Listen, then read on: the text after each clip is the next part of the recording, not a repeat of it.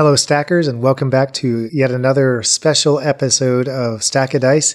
On Friday, I optimistically posted that we would be recording an actual play episode to close out our season. Well, it turns out that Michael would much rather do work on the weekend than gather to play through another episode. SMH my head. he had a lot of pressing work to do, and so uh, we opted to shift one more week. So, one more week of waiting stackers, and we will be able to get to actual play episodes again Finally. and be able to close out this season. Thank you for your patience. We know we've been stringing things along, but circumstances have been interesting, as we know it has been for you. And so we want to thank you for continuing to listen to us, continuing to share your thoughts and things. As always, if you have anything that has been picking at your mind based on episodes that we've released, please do catch us on Twitter and Instagram at StackODice or by email at stack.o.dice at gmail.com. We always love to hear from you. And again, if you have time to rate and review us on iTunes, please take a moment to do that. That will help with our placement in the standings and make us more visible to others who might enjoy what we're doing. Today, I thought it might be interesting to take a look at the actual storytelling element Yeah. of Dungeons and Dragons and of role playing games in general. What we're going to talk about is not specific to any role playing system, but rather uh, it's a general skill that you can use to enhance your games, and that is the act of storytelling. It's also pretty good for writing books. Mhm. And so I guess the first thing I want to bring up for our discussion, Thane, is why do we tell stories? What's the purpose? Well, there's a whole lot of purposes in telling stories. Um, the most obvious reason is because they're pretty entertaining. It's um, it's pretty nice to have a, a good distraction to just get pulled into another world where you know maybe things are a bit more ideal or or something like that.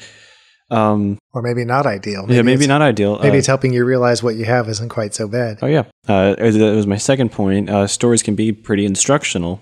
Well, at least it's not as bad as you know this scenario, or uh, as as we uh, we covered the hero's journey uh, and the heroic cycle, and all of that uh, is pretty good for teaching us lessons about growth and development and all that. And I guess there's an element to storytelling also of passing on information. So they become almost like capsules of knowledge. And maybe the intended knowledge, the intended meaning of the story has been altered by a modern day lens, Mhm. but sometimes they're very explicit. And so you have things like Aesop's fables where he tells a story but then has the moral at the end. Oh, yeah. Here's what I want you to get from this. Yeah. I gave you a story, and just to make sure you you get what I mean, I'm going to tell you exactly what I mean. Yeah. Uh, and so sometimes you may want to really hammer the point home by telling your players, here's what I hope you got out of the story. At other times, uh, you may want to be more subtle. Maybe you don't want them to necessarily know that you've laid something out in front of them. And so it's important to work into your writing and your preparation a little bit of subtlety. And perhaps there are some other uh, valuable lessons that you can learn from a story that's a bit more open ended that you maybe didn't intend to add in there, but it's good to know nevertheless. Nevertheless. But it's good to know nevertheless. And I guess we need to preface this episode by saying neither you nor I are professional writers. No. Uh, and so anything we offer is purely personal opinion hmm and very subjective. But we both like to read. We both have read broadly, I think, or fairly broadly. Yeah. And so we have gotten a little bit of experience with that. And I've done some writing, but Same here. for the most part, anything we offer, again, as with all of our content, if you like it, use it. If you don't, forget it. But what we want to do is spend some time today actually using a technique that a friend of ours, Foot of the Mountain Adventures, and you can find Pat and his work on Twitter at mountain underscore foot. Pat does a lot of hand drawn maps and illustration type work, and he's collaborated with all sorts of folks on projects, adding his maps and his personal touch to all sorts of things. But one of the things he likes to do in his Twitter feed is what he calls roomscapes. And so he will draw a map and then just say, all right, anybody who wants to comment, take pick a room, pick a building, whatever he has drawn for this particular map, pick something, and then just describe it in maybe two or three tweets. So you're looking at 140 words uh, or characters. You're looking at very small, compact, very um, very dense descriptions that need to pack a lot of meaning into very few words. And what I found neat about this is it really, really, really makes you consider what you're putting down as part of the description. So, the first thing we want to say is if you're going to describe something for your players, try and make it as punchy as possible. We have both been in games where descriptions can ramble. Mm-hmm. And you find yourself wishing that it were a video game so you could just press circle to get past it. Or you could just, you know, look at it and then move on. Yeah. Not everything has to have an elaborate history behind it. Exactly. Or you can describe it in a way that it implies a history, but you don't know what it is. Yeah, and there's better ways to find out the history of an object than front loading it. Yeah. Finding little things scattered throughout the area, all that stuff. More stuff about game design, but storytelling as well. Yeah. So the first thing is if you're going to be descriptive, try and balance it. Balance description need with what the players actually need in order to progress the game. Because the, the game is not fully about the amount of research and preparation you've packed into the game. Mm-hmm. It should be about the players Yep. and letting them drive the story. If it becomes a showcase for the rich lore that you've poured into this world over dozens of years or what, whatever it is, you're starting to shift the focus from the players to you, and that, that can be harmful to the player's experience. In essence, short, sweet, and to the point. Referencing Lord of the Rings, which is a pretty good example of deep lore, you can read you can read the book series with no prior background knowledge and still enjoy it a good bit. But if you want to understand some of the more subtle references, you can read the Silmarillion and all his other works, and you can get a better understanding for the world Tolkien created. And he has appendices too, I believe, built oh, into the Lord Oh, like of the Rings. Six or seven of them at the end of Return of the King. Yeah, so if you really, really want it, it's there. And that's kind of the way I wanted to approach Vardalon from the beginning was in game, you've come across things and seen snippets of history. But for this, I- I've reserved a lot of the lore for special episodes pushed off to the side. So if you don't care about it, you're not missing anything hmm by not listening to those special episodes. But if you want it, it's there. And so I have tried diligently to balance giving that sense of depth and history without pouring it on too thick. The second thing I wanted to talk about when you're starting to build narratives for your games is to employ the senses. hmm And so, by senses, of course, we're talking about touch, taste, sound, smell, and sight. And wh- what do you think I mean by employing the senses, Thane? describing how those senses register in the settings that you describe. So, you know, you walk into a town, what does it smell like? What do you see? What sounds are around you? All that stuff. So that way it's a little more immersive and it's easier for the players to at least uh, simulate within their own brains what exactly you're trying to create. Yeah, and I think the trap that most dungeon masters fall into is that of sight. Here's what you see. Oh, yeah.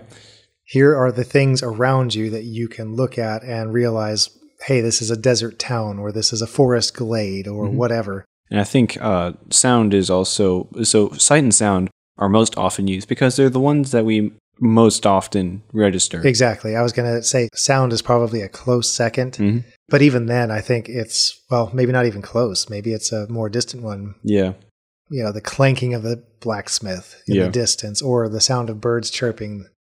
Usually, I think we DMs tend to, to resort to sound when it stops, yeah, uh, when it suddenly becomes conspicuous by its absence. yeah. Which, which you know is pretty true to how sound works. I mean, you can be sitting outside and you notice nothing, but then suddenly the birds go silent, and then you realize, oh wait, there were birds chirping. Or the air conditioner unit turns off. Yeah, and then, and then I realized, wait, it was on. uh, and, and so it's very natural. And, and for most people, sight and sound are going to be the first things they turn to.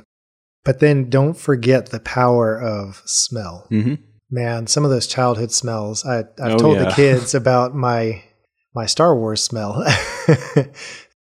when I was young, I had a friend that lived a couple houses over, and uh, I was over at his house one day playing. His mom was doing laundry, so there was this very particular detergent smell in the air.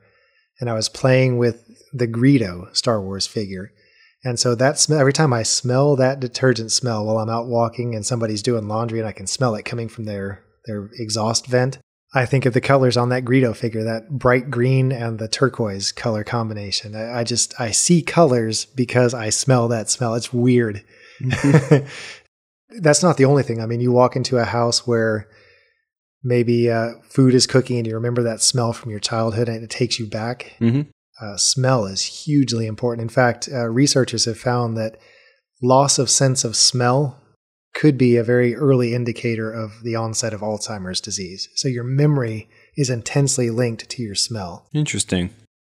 Additionally, smell is very important to how you taste food. Mhm. So if you're having sinus problems, uh, nasal problems, maybe the way you taste food is d- severely diminished. Yeah. I think next in line for uh, the most paid attention to senses would be feel. Uh-huh. uh, because pain registers, uh, textures of objects register uh, fairly often. And so when you hit smell and touch, that's when your DM is really getting into detail.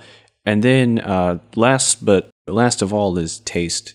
And understandably, it's not really touched upon because you know taste isn't really explored for the most part in most D&D adventures only if you're if you're dungeon master some kind of culinary chef and Yeah, so I was going to say that would be an awesome way to make a game really memorable. Let's say that the party is going to go to this place where there's this great restaurant or something, and they go in and you've actually made the food that they're going to eat in game. Oh man. And so as they're playing, they're actually eating the food that you're describing.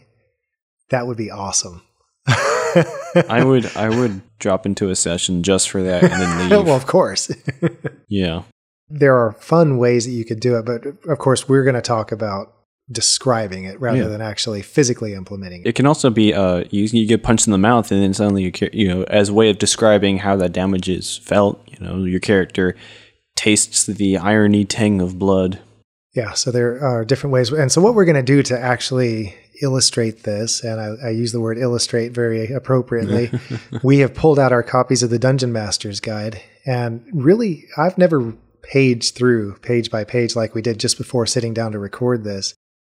And we've pulled out a handful of illustrations. So, if you have a Dungeon Master's Guide handy, go ahead and pull it out and turn to the pages that we will be turning to. And we're going to use these as a basis for trying to put these into effect. And so, what we're going to do, Thane, is we're going to start with you. Oh dear. And on page five, I'll describe it in case you don't have a DMG. Uh, I'll describe it rather generally, and then I'll leave it to you, and we'll go sense by sense and talk about things that you could actually describe in the picture that might appeal to those different senses.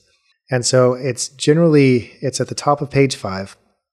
It looks like a canyon almost, and then there's this floating rock that has all sorts of vegetation growing on it, and then what looks like a citadel of some sort perched atop it, and it's all very hazy. hmm So, Thane, looking at this picture, how would you employ sight? All right. So before you, you see, so you're coming out of the narrow canyon passageway. The uh, the cliff walls just open out into a into a wide canyon, and before you, shrouded in uh, in a hazy mist, is the floating rock upon which is built the palace of Darkanian. All right, what about sound? What sounds would you throw into this? While in the canyon passageway, the wind was funneled through here and, and whipping past you in a in a howling torrent. When you come out here, everything is strangely quiet, not silent, but the wind is now gently gently flowing along in a nice open area. Distantly, you hear the the chirping of small birds that nest among the trees upon the rock. How about taste? This one might be a little tricky for this one, but what how would, you work in taste, if at all? you know, as as you stare open mouthed at this scene that greets you, the air tastes kind of soft and soothing. Actually, like you, the the mist permeates the entirety of this area, and and the vague wetness seems almost seems to have a little hint of healing to it. hmm. Smell? How would you work in smell? it smells clean here. Like, um, the the the change in smell is almost jarring from the canyon passage, which was stuffy and, and dry and dusty. And you come out here, and suddenly everything just seems clean and and pure. The, the smell is a, is a fresh relief on your nostrils. You feel at peace. And what about touch? Yeah. There's not much to feel, but the ground beneath you, uh, you're, you're standing on, on a small, uh, protruding platform from the canyon passage.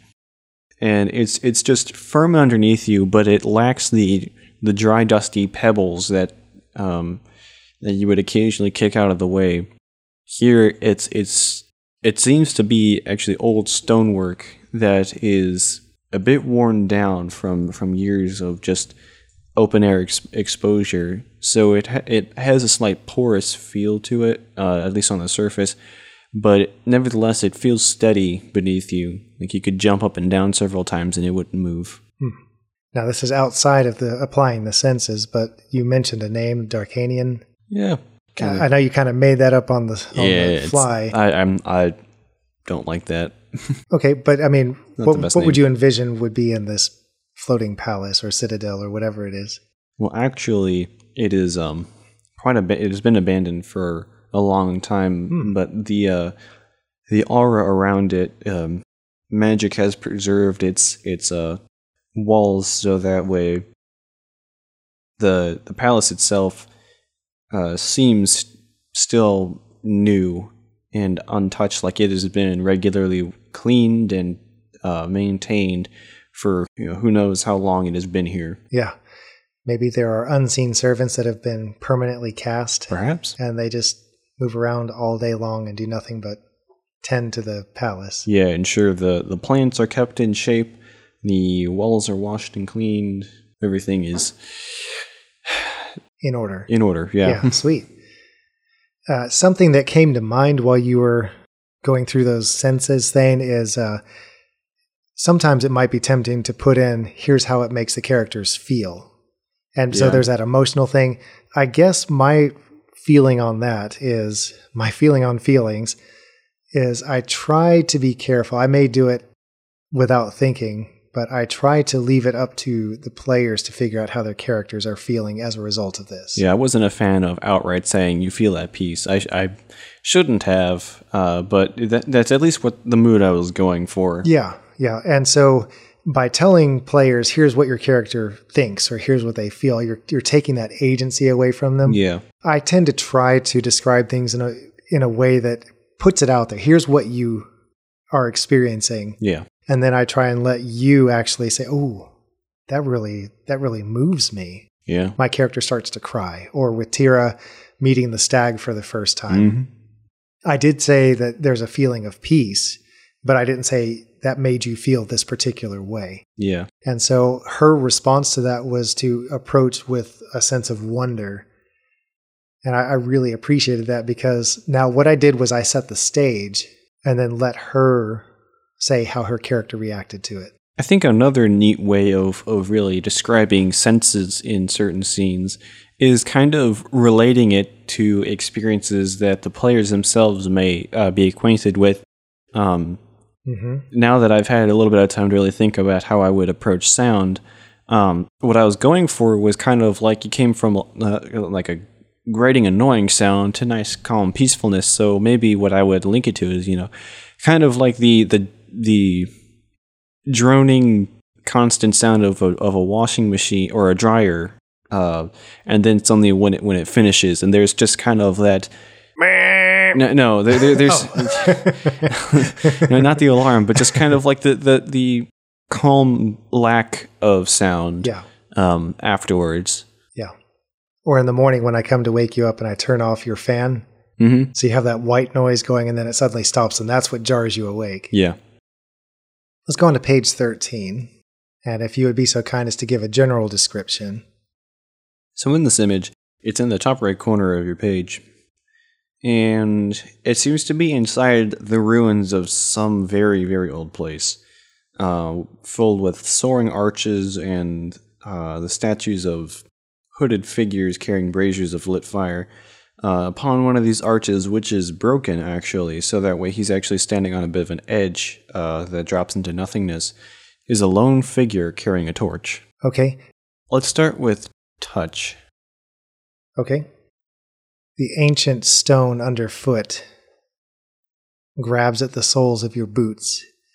As you twist your foot to find purchase, there's a gritting sound of old dust grinding under the heel of your boot. Uh, how's about sound? What do I hear? The movement of your feet on the stone, on the crumbling stone of the arch, echoes into the vast darkness beyond. From down below comes the crackle of red fire, and your face is awash in the heat of a brazier held in the stony hands of a of an ancient statue. The cowled face looks in your direction. What do I smell? Hmm. The scent of dust hangs heavy in the air, keeping you perpetually on the verge of sneezing. A strange scent of sweet oil and incense wafts up from below, where the fire crackles, and pressing at all of these smells is the ever present smell of dampness. Alrighty. What do I see? Squinting ahead, you can see the ragged face of the rest of the arch, lit from below by red fire. And as the flames dance, the shadows continue to shift, making it difficult to gauge just how far you would need to jump to make it across. Carved onto a distant pillar ahead of you are stylized figures of warriors that also seem to writhe and dance in the twisting light. Hmm. And last of all, what do I taste? From your precarious perch and the darkness that yawns below you, it's easy to feel that one misstep could spell your doom. And as you ponder the possibilities of a mistimed jump, a taste of bile rises in the back of your throat. I don't know. Just trying to play with ideas here. Neat. I like it. And so what I'm trying to build at, at we have the picture here that helps us to to see what is being described, so that's helpful. But I guess what I was trying to build into it was a sense of great age, great expanse, with the echoes of the sound ringing through, and then um, why is the fire still going? Uh, Mhm. Well, maybe it's fed by some outside source to keep it going. I don't know. Mystery and age is what I was going for. Definitely. That's what I got from that. Great. Why don't we jump over three more pages to page 16? And on the left side of this page, we have what looks, uh, I'm guessing, maybe like a, an evening or late afternoon time of day. Mhm. Heavy, heavy clouds with the sun just poking through. And then in the foreground is what looks like maybe a mountainside wooded village. And so, Thane, what smells would you have in a town like this? Lots and lots of forest smells. Like you can smell the leaves and and um, hmm, just kind of like the smell of plants. You know, where like you're out in a grass field, or if you're in if you're ever in the woods, you can kind of smell it of just the The green smell. The, the green smell, you can smell the decay of leaves on the ground and the growth of leaves on trees and the little plants in between and all those things. And then you can also smell um, some of the more sense of civilization, like, uh, you know, civilization smells. uh, let me let me see here. Uh, you know, fires fires burning in the distance. Uh, smoke. I, I, I can yeah, smell yeah. wood smoke. yeah, Yeah. fires, wood smoke. Uh, let's see here. trying to think of what If, if that, you know, when you're done, you're done. Yeah, there, there aren't any other smells I can think of. Maybe livestock if they keep sheep or goats. So mountainous, uh, mountainous areas are not good for cattle necessarily unless Yeah. they have broad meadows.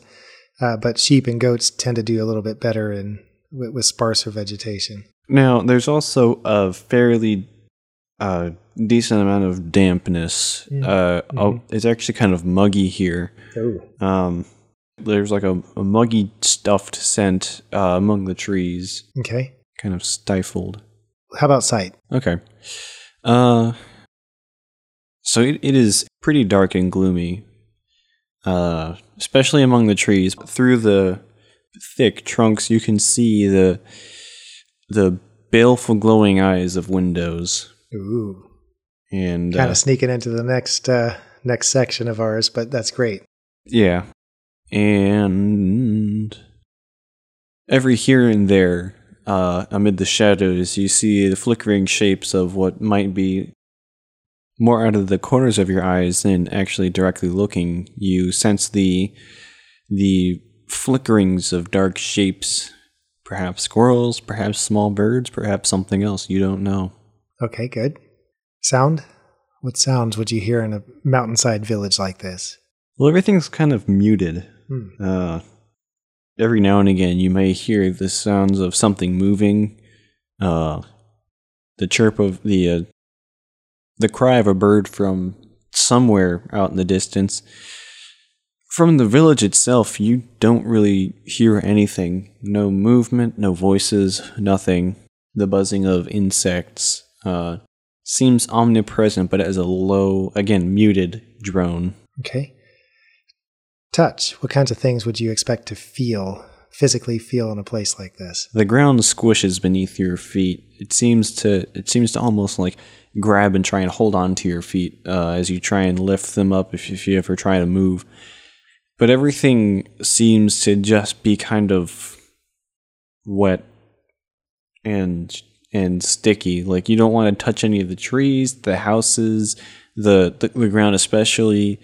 Um, you're certain that any animals with fur on them will be matted and and and dirty. Everything just seems kind of dingy. Okay. And taste.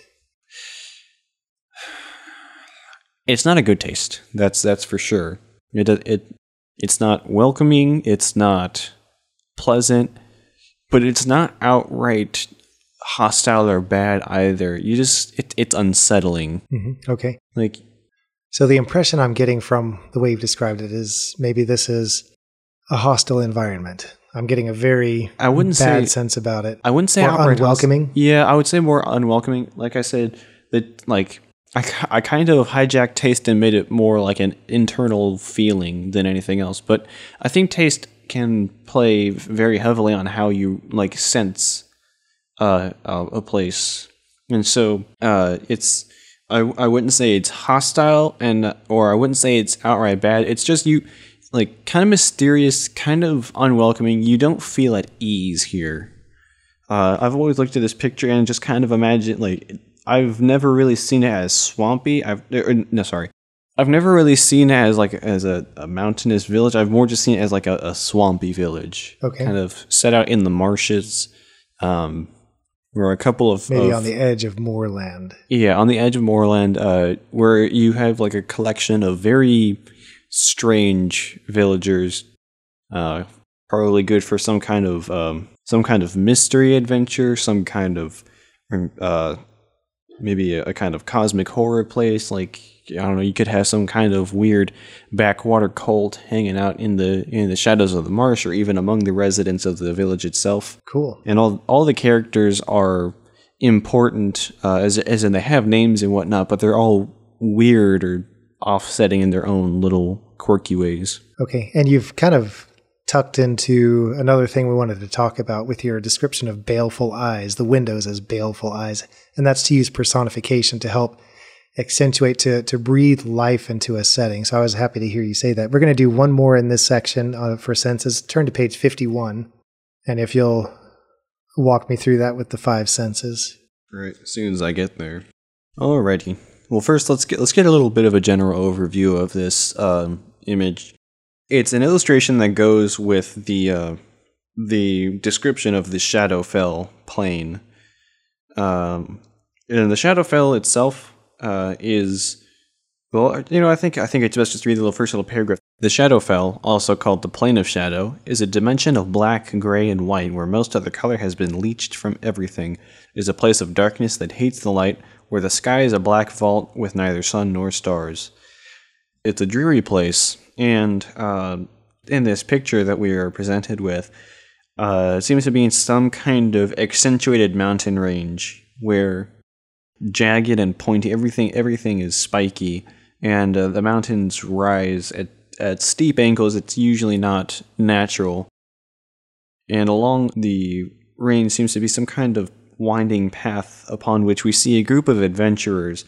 And in the center ground, rising from a single jagged spike, looks like the ruins of some kind of castle or um, other building.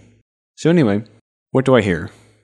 Your movement along the worn pathway sends tremors of sound through the long valley. As stones tumble over the edge of the precipice, a squawking, whirling mass of birds rises from the thick fog, screeching and screaming into the sky. Ready? What do I smell? Your guttering torch held directly overhead drops fragments of glowing material that douse quickly in the thick fog. A breeze blows towards you, but it's not pleasant because it bears on it the scent of decay and death. Alrighty. And let's see here. What do I feel? The physical proximity of the rest of your party is perhaps the only comfort that you feel in this bleak and desolate land. The fog tries to pry beneath your clothes with wispy fingers, and the moisture beads on your forehead. Sweat trickles down. Even though the breeze is blowing, it does not bring any relief from a sense of oppressive heat. Interesting. What do I see? The path snakes away from you toward a very rickety looking bridge. The black wood of the planks of that bridge have definitely seen better days. Some dangle down like broken ribs. Across, on the far side, lies the object of your adventure in this place. Broken spires, like jagged teeth, pierce into the sky, and from within, in some of the ancient casements of the old windows, wispy, silvery gleams ebb and flow. All right, then what do I taste? Loneliness. yes. uh, I mean, that, that makes sense. so I guess you don't necessarily have to put all of these in every one. Yeah. but maybe let's see here. I would probably taste like emptiness. Like there's more like like the absence of taste which characterizes this this plane. Sure. Like um, you know, there, there's just nothing to taste, which perfectly re- reflects the soulless, lifeless nature of this empty, dark plane. Or maybe standing here you're reminded of all the sleep you have missed over the last couple days, Interesting. winding through this barren land. And as you realize that you have not brushed your teeth in a couple days, the sourness of your mouth makes you feel even more ill at ease. I know that feeling. So there's a you know there's other ways to approach. You don't have to taste everything, but maybe personal things that come up. Like in the previous example where I talked about you want to throw up because you're dizzy from the heights. Yeah, Yeah. nervous. Um, so there are other ways to add taste that don't necessarily mean that you're taste you're reaching out and sampling the rock Yeah. the cliff next to you. Mmm, tastes like despair. I would love to do an adventure in the Shadowfell. It just seems like such an interesting place. It literally looks like Dark Souls. Hmm. Like that that is the embodiment of Dark Souls in D&D right there. Okay, uh, so let's move on from the senses. And obviously, there's a lot of good to be had from that because by doing that, you're appealing to more than just what you can see. You're starting to get to a more visceral level, and maybe you'll find things that your players can connect with and make more memorable mental pictures of these places. So that's why I wanted to talk about this one in particular. Mhm. But the other thing that I want to talk about is show, don't tell. And this is an old writer's maxim. And it sounds easy, but it can be one of the most difficult things to grasp as a writer. And what that means is when you're laying out a scene, you can tell your players everything that they see. Yeah. For instance, we're sitting at a table with a red and white tablecloth on it, Almost like a picnic blanket and Thane's glasses are sitting next to him. folded He up. has a cup half full of water. I have a, an empty glass in front of me, and our books are open, and I have a computer going. Crumbs are scattered all over the place. Well, I think that's getting more toward the showing. Ah, Okay. And so basically, we could describe it like that, and then your players will have a very cookie cutter Yeah. picture of what they're looking at. It's just kind of like saying this is it. Like there's there's no real like emotion or feeling behind it, like telling you the the weight behind things or the It's a list of things. yeah, it's it's it's just kind of just like literally defining the scene as what's there. Now, if we wanted to portray this place as a messy tumble of disaster, we could talk about how the tablecloth is slightly askew. Slightly askew. Crumbs are scattered across the surface of it, like you said. Wire. One of the glasses is uh, is tipped over, and it, its contents have spilled across the surface of the table. slowly stain the the tablecloth. Uh-huh. Uh, wires that connect our microphones are just kind of like piled wherever that they're they'll stay out of the way. Yeah. And so, without saying that the table is a mess, we can actually paint the picture that the table is a mess without actually saying it. Without saying it's a mess, we're saying it's a mess. Yeah. And so we have showed you what kinds of things are visible. We're leaving you to come up with the conclusion that the place is a mess. And so what we're going to do is we're going to sift through some more pictures in the Dungeon Master's Guide, starting on page 117. And in the bottom right, in the bottom of page 117, there's a great underwater scene where I'm guessing it looks like a rogue, maybe. Uh, and she's got a pouch floating it's slung around her shoulder and she's opening a treasure chest underwater. So Thane, how would you show this scene and not just tell us the scene?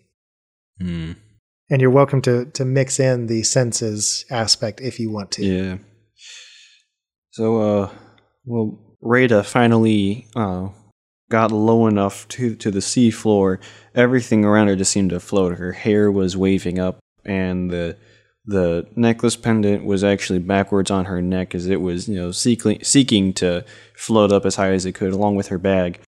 Nimbly uh, applying a, a lockpick to the to the padlock on the chest, she managed to get it open in a matter of, of seconds and opened up, and everything just seemed to glow with the dazzle of gold. A small wry smile curled across her face. Okay. So there's that sense of satisfaction, maybe describing as the effects of her water breathing spell were beginning to wear off, the pressure of the depth of the water began to weigh on her lungs. Mm. Before her nimble fingers, the green crust of the lock crumbled away.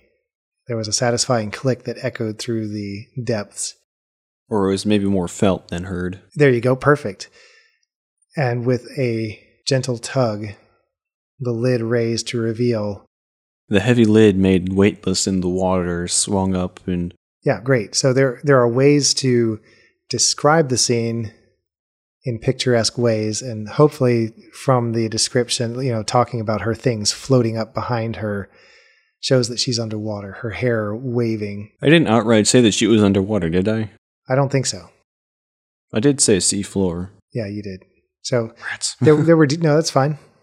There were details there. Yeah, very good. Let's go to 120. This one's a neat picture. I've I've really not gone through the DMG to look at the artwork. It's if you have time and you have the DMG, you should try it out. It's really neat. Arbuckle smoothed his hair back. Where's my lasagna, Jon? tucking it behind the points of his ears, grasping the gnarled staff in his right hand firmly, so that the veins in his forearm stood out. He took a deep breath to steady his nerves and reached forward toward the curled horn resting in the alcove. The dimness of the light had played tricks with his eyes, but it wasn't until he drew close enough that he realized the streaks on the stone surrounding the alcove were not lichen, not deformations of the rock, but smears of rust colored blood. His senses began to jangle as his eyes traced the curve of the stone and realized quickly there were blades surrounding the alcove. One false move, one foot out of place, could cause the blades to come slicing in, ending his career as the most nimble sorcerer on the West Coast. I don't know. the most nimble sorcerer in California. what do I you like think? that. Pretty well done. So yeah, this this picture is neat because I mean, there's a bloody handprint. Oh yeah, I was uh, as I was trying to uh, think in my own mind how I would. Um, Yeah, how would you how approach I it? describe it? I would I would uh, cover the the bloodstains as uh, silent screams of adventurers past as warning signs yeah. to not to not make the wrong move To not to do not that. do that. Uh, and of course, you could get into the fact that his owl familiar is there, his spell tome. Maybe he's swung it to his right hip to keep it out of way of danger. And I think I think the uh, describing uh, the way the owl looks can also uh, indirectly Yeah. dis- can also indirectly describe the tenseness of the scene. His his owl familiar perched on the very edge of his uh, tome, stared closely, like like you know, stared intensely at his hand, wa- uh, watching for any signs of of the wrong move. And going back to the imparting feelings to your character to your players' characters as a as a dungeon master, you know, again, I try not to steer how the characters feel. Mhm. I let the players determine that. But maybe in cases where a player has a familiar, you could play on it that way. Mhm. Your familiar acts this way or looks trepidatious or seems unconcerned by the situation. That could be indicators to the player. Oh, okay. Well, if my familiar is nervous about this or seems to be fine with this person, then maybe I'm okay with the person. Yeah, familiars are useful as kind of like aura detectors, being magical creatures. Even even though I don't believe there's any real stats that incorporate that, it's a useful little storytelling mechanic. Okay, good. I like that picture. Yeah, I think it says a lot in a very small space. yeah, That's pretty neat. I saw it and went, ooh. that's the, that's the way it is for a lot of these of these artworks. It's it's great for really. They, they tell stories of their own, Yeah. um, because then you have to wonder, you know, who is this adventurer? Why? What is that thing that he's reaching for? Why does he need it? Yeah. Uh, you know, how does this? trap? Because I'm looking at the trap, and I, I just guess they kind of like shoot forward. I wouldn't. Ex- they don't really look like they have the grooves to be able to like you know slice in order to cut a hand off. But I mean, you know, he reaches forward and maybe grabs it the wrong way, and then you know you have four blades just like all stab into his arm, Yeah. which would then probably require him to take the arm off, which would probably be a more effective trap, seeing as uh that would be more painful Yeah. and the personal decision to lose your limb because otherwise you're stuck. Yuck. Let's move on to page 131. And then we have one more after this, and then we'll bring it to a close. And in the bottom right corner, we have what looks like it could be an NPC in a tavern. So, Thane, why don't you take it away? Why don't you give us a show, don't tell about this guy? Darren Nimblenose sat um, sits across from you. He he's just kind of slouched. Uh, poise has never been his thing. He's it's it's too good for him. Uh, but he he he slouches at his seat, and when you mention the stag's heart, he leans forward on one elbow. You know, his not not to convey too much interest, but he leans in with one elbow on the table and he just gives you this this look from beneath his thick eyebrows. um, And that could be fine. yeah, I was gonna I was gonna say something in his voice, but I can't really think of you know, where else to carry this narrative that I'm constructing on the fly. That's fine because at this point, maybe the players would basically, he looks and waits for the players to start talking. So, Perhaps. Yeah, there's different ways of approaching it. I was looking at what looks like the slight reddish cast of his eyes, which might indicate that he's been drinking quite a bit, Ooh, and therefore he might be a little more pliable to players' requests or something. I didn't notice that. But yeah, he I like the name Nimble Nose. Let's go on to page 253. We'll get one more of these in. Right. Another great illustration that looks like it's depicting a chase. I love how these images are able to capture motion. Yeah, Like you can just tell that they're really going. they're booking. Yeah. And let me take a whack at it here. Go on ahead. The rail veers suddenly to the right, and as your minecart hurtles around the sudden sharp turn, the wheels lose traction for just a moment, then bump back down solidly into place with a shower of sparks. Behind you, too close for comfort, is another cart full of goblins. They are shouting, screaming, and cursing as they try desperately to catch up. They brandish their weapons menacingly, but you have weapons of your own blasting forth bolts of purple energy. You try and keep their cart at bay. the echoes of your mad career through this dark, forbidding mine shaft make it all the more disorienting as you rush on toward a darkness that you cannot see. I don't know. There's a higher pitched shriek as one of these bolts Ooh. collide square in the center of one of these creatures' chests, and he, he popped soars up and out of the cart almost in slow motion before Yeah. crumpling in a heap heap in the track. yeah. There's a the juddering there's a you know shuddering crash as the you know cart comes down on the track or I don't know. Neat stuff. Yeah, really, really good. Obviously, personally, my my take on it is, I try and come up with a visual picture, and so we'll, we'll go ahead and make this the wrap up of the episode. I try and come up with a visual picture of what it is I want to describe, and then I start describing it. And so, as an exercise for dungeon masters, maybe the way to approach implementing strong storytelling in your games is to find pictures of things that you want to talk about, what you want to include in your game, and then try and describe those and then write it down so that you're reading it so it flows more the way you want. Now, you're not going to be able to anticipate everything. Sometimes you'll want, on the spur of the moment, to be able to create a scene. And then you're just going to have to go ahead and say it the way that it comes to you and hope that it uh, comes out the way you want it to. Another neat thing is just you know to try and describe things that you see. You know, just like look out in the backyard, Mhm.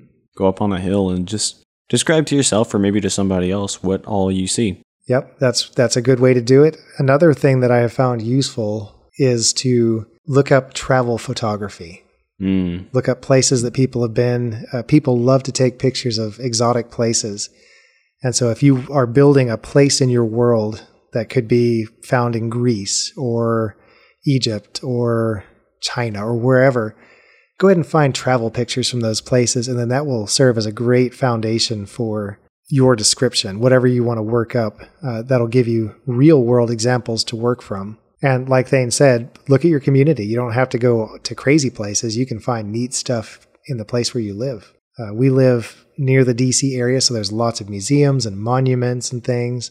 Uh, other states have really, really beautiful parks, great natural scenery. We're close to the ocean here. We have access to all sorts of marinas and, and docks and things, so boats are everywhere.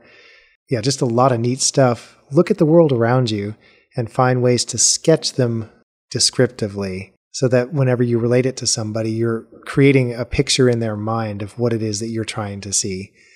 Uh, something else that could be helpful, especially in developing NPCs, is look at people. Mhm. If you're in a restaurant, well, right now you're not in a restaurant. Or you might be. you might be. I don't know. be We're not. dinner for one. just watch people interact with each other and try and maybe give a one or two sentence description of somebody. Try and capture their mannerisms in words. Do it in one or two sentences. So I think the tweet format is great. You have a limited number of characters to work with. How much of that person and the way they behave can you capture in that short amount of space?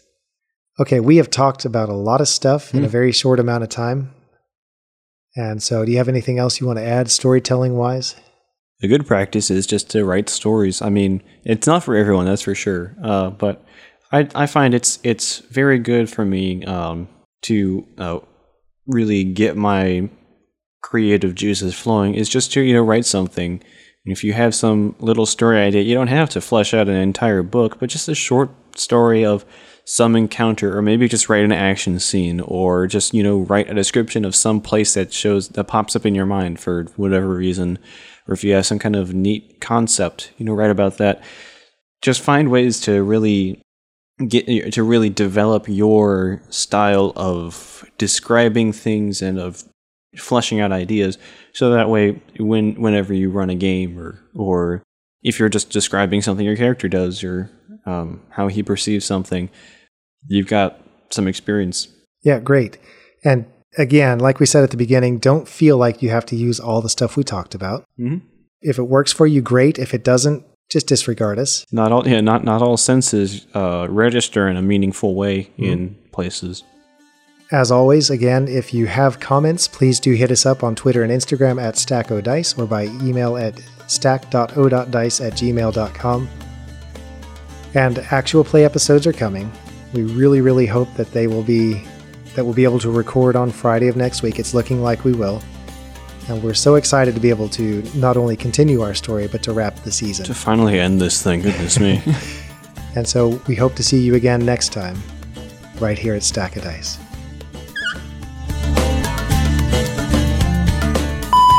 Are you ready? no. How about now? No. No. How about now? I guess.